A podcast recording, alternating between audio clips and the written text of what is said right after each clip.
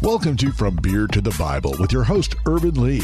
Each week, you'll hear stories from Ervin's road to sobriety and steps you can take to help you or a loved one find healing through Jesus Christ. Now, here's your host, Ervin Lee. Good evening. This is Ervin Lee, your host of From Beer to the Bible. You can find information about the book at FromBeerToTheBible.com. You can support Hampton Ministries at HamptonMinistries.org.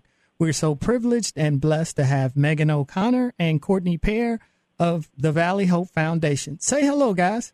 Grateful to be here. Hello. Oh, uh, awesome. Great to have you. And let us anchor ourselves in a prayer. Father, we thank you for your long suffering, for your healing, for your comfort, for your grace and your mercy.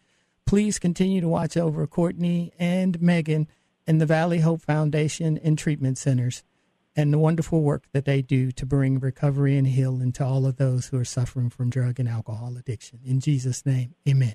Thank you guys. And one of the things that our show is known for is the transparency. And as I talk to both of you, I know you have wonderful experiences and testimonies as it relates to overcoming addiction. So I would like to start first with Megan. And Megan, I would like for you to share with our, our viewers your experience with addiction. Okay. Thank you, Ervin. Appreciate the opportunity. Um, I am um, Jen O'Conner. I'm an alcoholic and an addict in long term recovery. My journey um, to recovery began um, probably about 25 years ago, but um, it didn't it didn't really um, it, nothing really transpired until I got to Valley Hope, mm-hmm. and I got to Valley Hope 20 years ago this Sunday. Mm-hmm. Um, I arrived with a amphetamine and marijuana, okay, and alcohol, and I um, actually I had had a I had had a period of recovery um, from the rooms of AA and NA and and had relapsed mm-hmm. after about five years. Um, and I was, I call it the pit bull. The pit bull of addiction had me. Okay. And I personally did not want to live in recovery again. That's how strong that grip was. Mm-hmm. Even though I had been there before, um, I, I was in the grip. Yep. And my employer and my family encouraged me to go to residential treatment. Mm-hmm.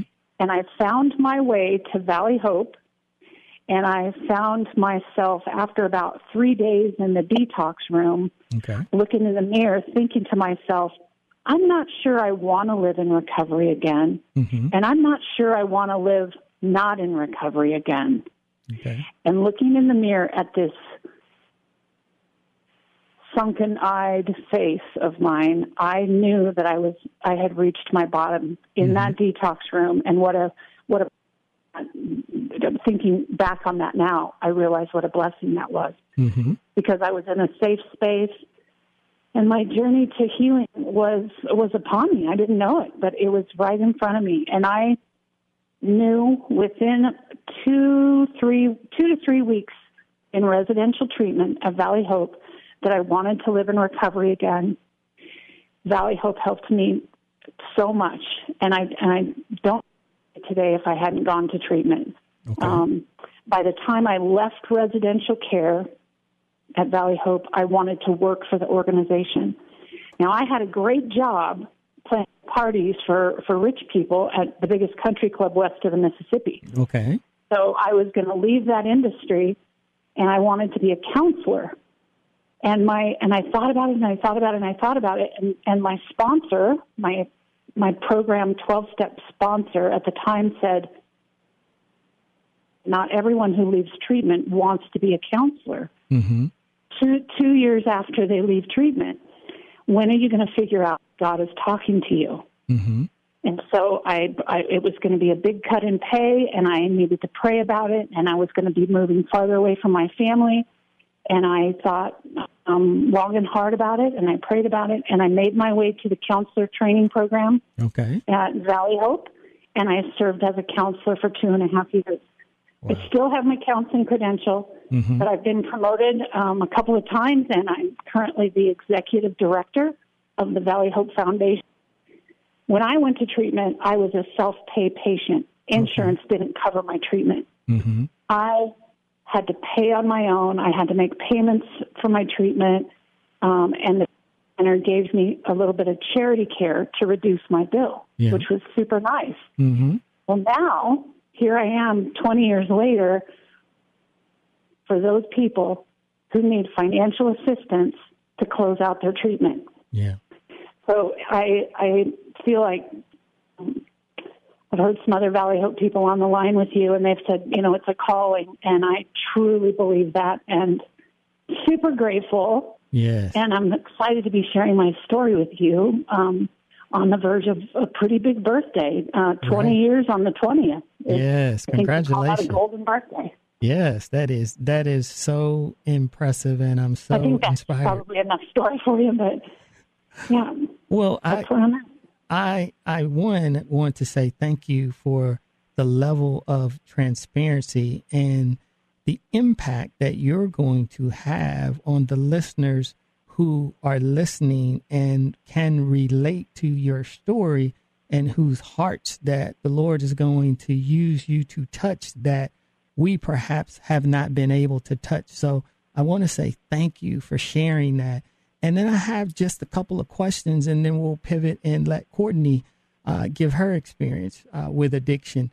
I want to talk about you and your program that you work, Megan, to stay sober because we get that question a lot. Is once I get sober, how do I stay sober? So if you could address that.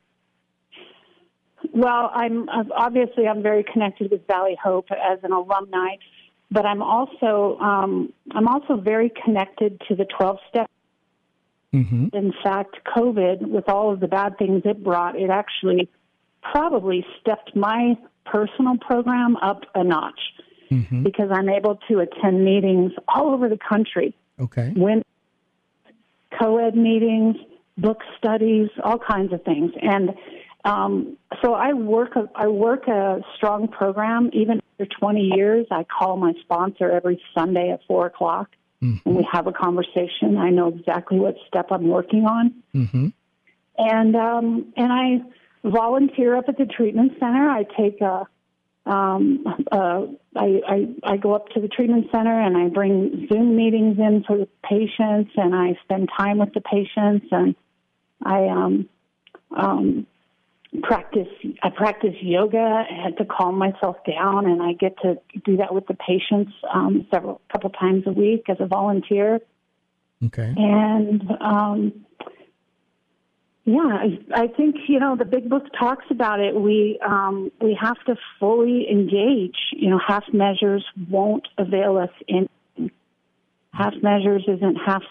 It's got to be all or in. It's not on the sidelines. And I've been on the sidelines before and relapsed. So I I just know how much of a gift this is from God. It's like getting a brand new Cadillac. Yes. I've got to, I've got to fill filled, and I've got to check the fluids, and I've got to change. You know, I've got to do some maintenance on this thing, or it's it's gonna it's gonna you know deteriorate.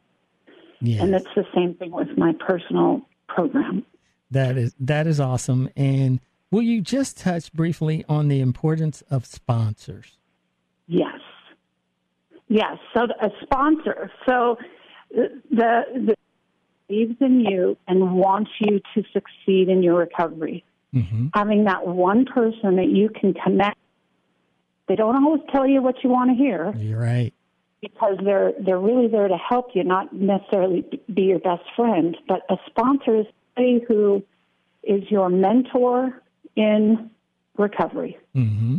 and will remind me that I have an ego that's out of control. Mhm. That will remind me that um, I'm jealous again. Yes. thing about that or prideful or any you know any you know seven deadly sins whatever you want to call it it's it's all about that the big book is right from the bible i know an awful lot about aa, AA history and the more i know the more i want to know hmm. but the early the early members of aa were driven by the bible that's how all their morning meditations began and, and that's where all our meditation books actually stem from Yes. Absolutely. That is awesome. And thank you so much, Megan, for sharing. And Kortney, we want to get you involved in the conversation as well. please share with us your experience with addiction. Sure. So my story looks a little different. Um, I come I come into the addiction field as as a family member. Mm-hmm. So I grew up with a, a, a close family member, my uncle, struggling on and off throughout my childhood with addiction. Um, I watched I watched him slowly um, lose his life to mm-hmm. this disease. He um, lost jobs, he lost family members. Yeah. Um, and I, I also watched the impact of his disease on on my family. Yes. Um, on on those folks trying to help him the best way that they can. Mm-hmm. You know, they were very supportive. They helped them find helped him find employment. They helped him reconnect to different doctors, helped him get in and out of different rehabilitation facilities to yeah. to try to conquer this disease and and as most of us know in the roles we play unless that individual is ready to tackle their disease and really admit you know i'm i'm i'm powerless and i i can't do this on my own and and i need i need help i need yeah. help from my higher power and i I need to do something different. They're they're not going to be able to. So um, unfortunately, my my uncle lost his battle with alcoholism. Yeah. And that played a a large role in our family. Mm-hmm. Um, but that's what led me to to my career. Um, okay. I became a counselor. Mm-hmm to help those struggling and to help make sure no other family has to go through it alone. Yeah. And that's that's where my passion began. Um, so I continue to to want to make a difference to those struggling to overcome the disease. Um, fast forward, uh, a little while down the road here, and I had another family member who reached out and felt that they had hit their bottom. Okay. And they wanted to to begin their journey into sobriety. So they also entered treatment. So they they came to Valley Hope and and just fell in love with the the treatment experience. Mm-hmm. And we were able to see him go from a shell of who he was to a completely different person. Yes.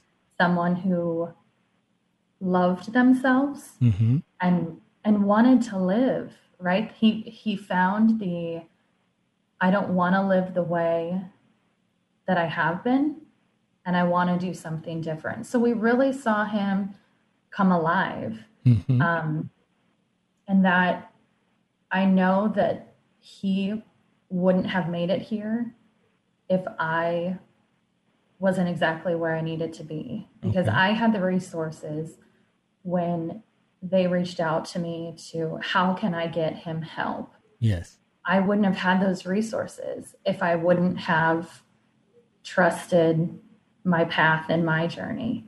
Um, so it, it's one of those things that I feel that I am exactly where I need to be right now. Right. Um, and you know, every day I learn a little more about about trusting trusting the journey that I'm on. Mm-hmm. Um, and I definitely notice when I try to run my own show, things don't always work the way um, they should, and it um, puts me right back into okay, this this is not my my journey. I need to to yes. trust it and follow the path that's put before me. So I I'm driven every day to come in and work at an organization like Valley Hope with like-minded individuals that want to be a part of the solution. Okay. Yes. We want to help the, the next person struggling and and in my role in the foundation, we're able to say, yes, yes, we can help you with entry into sober living. Yes, we can help you stay a few days longer in treatment. Yes, your wife can come attend a family session with you, although you don't have the financial means, but because you want this and you, you want to do better, we want to help you. And so every day I get the opportunity to come in and make that yes a possibility. Yes, yes. And it it truly feeds my my heart and my spirit and, to be able to know that we're making that difference. And it sounds like what Megan said earlier. You are truly in your purpose, in your calling for the Lord. And can you give our listeners a word of encouragement? Those who have a family member who is currently in their active addiction, can you share just a word of wisdom and encouragement for them? And then follow that up with the importance of knowing our family history can sometimes alert us and help us understand who may be susceptible to addiction. Absolutely. If I could offer any word advice to a family member who has someone struggling with active addiction in their life is to find an Al Anon meeting. Okay. Whether or not you think you need it, you do. um, that has been extremely helpful to me. Um, and as Megan mentioned, with 2020, it, it's opened the door for so many different possibilities for Al Anon meetings. Mm-hmm. I live in a small community, and so sometimes it's difficult to to hear from other folks outside of your your four walls. So find an Al Anon meeting, mm-hmm. um, go to Zoom meetings, and go in with the mindset of everything in the meeting may not be what you're looking for, but there will be something that you can learn from and yes. something you can take away. Um, that has been very beneficial to me. Um, it's also very helpful to me to know my family history and to to share that with my my children as well okay. um, and to be mindful that this is a part of who we are mm-hmm. and if we are not aware things can get out of control really quickly yes and it's important to to acknowledge and and keep that in the forefront mm-hmm. so you're aware yes I, I it's totally all about agree. education yes yes that that is so important and as I pivot on your education comment, Megan, I want you to go first, and then Kortney, I'd like you to follow up. But there has been and continues to be some sin and shame and somewhat of a stigma to be uh, a female or a woman who is suffering from drug and alcohol addiction. Can you guys both address that? Megan, would you go first? Sure. So I uh, agree that there there is a stigma, and I believe that that stigma has been around for two, you know, as long as alcohol been present in our society. So, you know, if you look at 100, 120 years ago, um, the some of the some of the stigma is just because, well, we used to we used to lock people up Mm-hmm. You know, if they, if they were addicted to drugs and alcohol, we just locked them in an institution. Yeah. And and threw away the key. And and and so we've come a long way, but there's still that historical aspect. Even even um, mom, who is 80 years old, um, her generation grew up believing that it was a moral issue, that it was a matter of um, if you do this, um, you know, you're just making bad choices. Yes. And part of that is true. I believe you know, we've, we've been given choice. Mm-hmm. We've been given free will by, by Christ.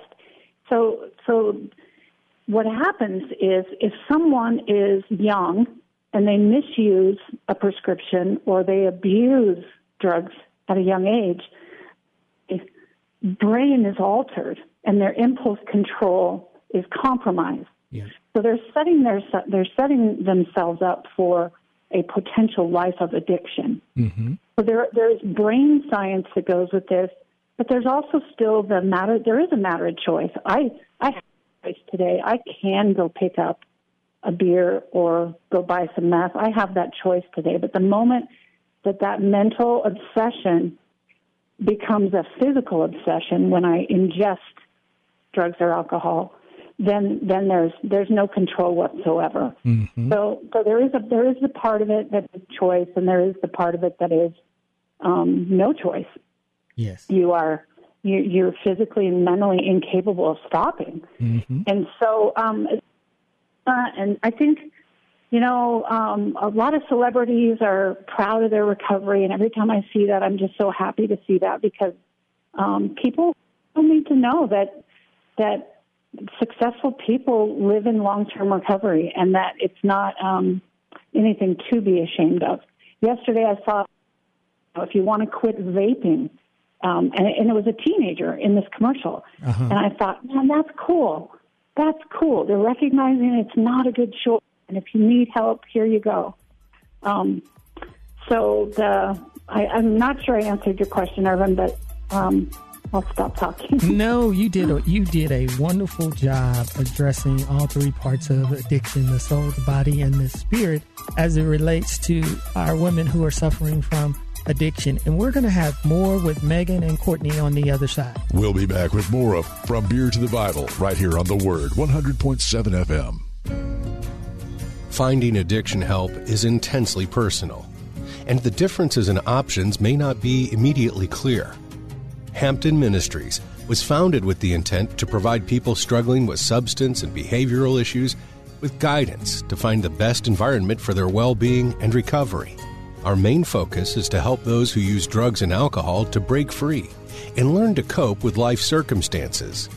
Hampton Ministries provides a rehab welcome kit to provide crucial resources to make their journey a success.